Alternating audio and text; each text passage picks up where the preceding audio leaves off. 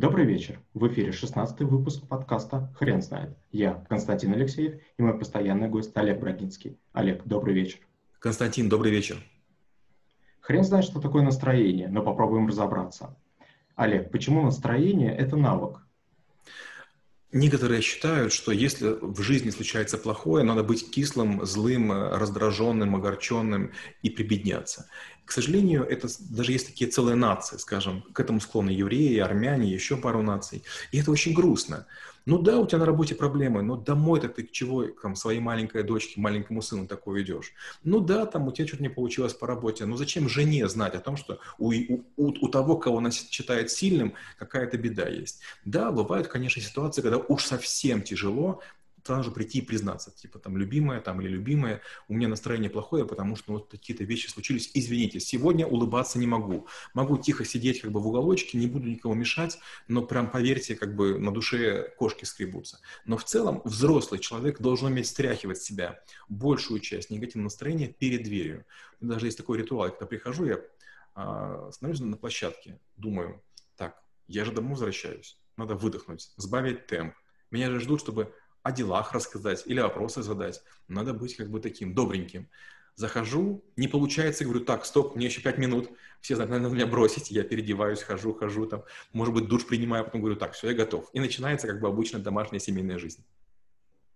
Можно ли натренировать приход хорошего настроения? Не только можно, а нужно. Если вы будете к своему начальнику приходить в настроении хорошим, подтянутым, э, любой начальник – это вампир. Вы дадите ему шанс из вас пить кровь и энергию, и он будет все больше и больше в вас нуждаться. И рано или поздно вас повысят. Это, кстати, путь моей карьеры. Я все время ходил к своим шефам, начальникам, подтянутый, вне зависимости ни от чего. Все время пытался быть веселым, задорным, всегда говорил «да» почти на все. И потом мне говорили «слушай, ну с тобой же можно работать». Знали бы они, чего это мне стоило. Что же делать, если настроение не приходит? Не показывать другим. То есть внутри у вас может быть все, что угодно. И частенько мне говорят, слушай, как бы ты так круто что-то сделал. А я говорю, ребята, вы не поверите, я вообще не думал о том, что мы делаем. Я действовал просто на автомате. Видимо, из-за своего пофигизма у меня все и получилось. Вы думаете, я крутой? Да нет, у меня, к сожалению, там ошибка в программе. Да, у нас важная сделка, но, к сожалению, в маленькой программе ошибка, я не могу ни о чем другом думать. И все говорят, да как это возможно? Я говорю, да как? Все очень просто. Одно дело это думать, а другое дело эмоции проявлять. Два разных навыка. Можно ли отсутствием настроения оправдывать непродуктивность? Многие так и поступают. Они рассказывают, вот у меня начальник не похвалил, вот у меня коллеги подставили, вот я там разлила или разлила э, какую-то э, еду на сорочку, на галстук, на, на брюки, все плохо, жизнь испорчена. И наоборот, есть люди, которых машина облила, колготки порвались, каблук сломался, не знаю, там ноготь отвалился, а человек зажигалочкой бегает, и все думают, вау, мне б такую. Какие факторы влияют на настроение? Все влияет. Когда вы проснулись, что вы ели, что вам сказали, во что вы одеты, что у вас было до этого, что сейчас, что будет после, все влияет на наше настроение, если мы не влияем на него. Возможно ли продолжительно сохранять состояние хорошего настроения?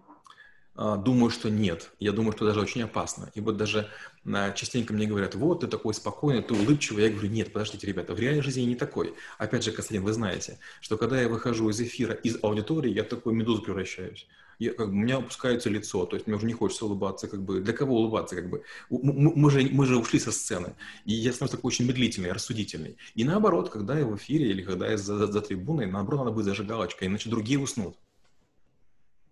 Как настроение может помочь в продвижении по карьерной, по карьерной лестнице? Если вы будете показывать, что у вас ровное настроение, спокойное настроение, вы других готовы поддерживать, рано или поздно другие заметят. И наоборот, если вы хмурый, недовольный, вас не будут повышать. Я много раз принимал решение, кого повышать. И очень часто это были не лучшие специалисты, а те, кто был эмоционально более стабилен. Как настроение может влиять на личную жизнь? Если человек улыбается, если он мурлыкает себе что-то, то, скорее всего, у него и в жизни все хорошо. Ну, естественно, есть сложности, есть и болезни, и смерти, и колоссальные неудачи, и потери денег, и обижают любого из нас как угодно. Но стоит ли всю жизнь об этом помнить и всю жизнь злиться? А, иногда нужно принять решение, что мне повезло, руки, ноги есть, Я живу не в самом плохом городе, не в самой плохой стране. Я не во время блокады в Ленинграде без еды там вторую неделю. Глобально не все так плохо. Как питание и образ жизни влияют на настроение? Точно влияют. Если вы едите хотя бы иногда вкусные вещи, настроение тут же повышается. И наоборот, если вы вынуждены есть какую-то такую обычную, приевшуюся еду, настроение ухудшается. Еда и сон – это вещи, которые более всего влияют на настроение. Поспите, и жизнь становится легче. Забыл еще солнышко. Иногда вот нам не хватает солнышка, увидишь маленький лучик солнышка, голубое небо, и раз солнышко как бы радует. Наверняка вы улыбнулись. Я просто скажу, Константин из Питера, а там как бы небо не всегда солнечное. Какие результаты можно получить, если делать работу без настроения? Скорее всего, и будут посредственные результаты, то есть они будут на уровне ожиданий. А, к сожалению или к счастью, и клиенты, и начальники ожидают, что время от времени мы будем превосходить себя и всех остальных. Вот э, я все время говорю, что мастерство – это последний процент ремесла. Когда вы делаете все чуть-чуть лучше других, чуть-чуть быстрее, чуть-чуть аккуратнее, вот тогда вы мастер. А вот если вы зависите от настроения, ну тогда вы, к сожалению, еще пока подмастерье.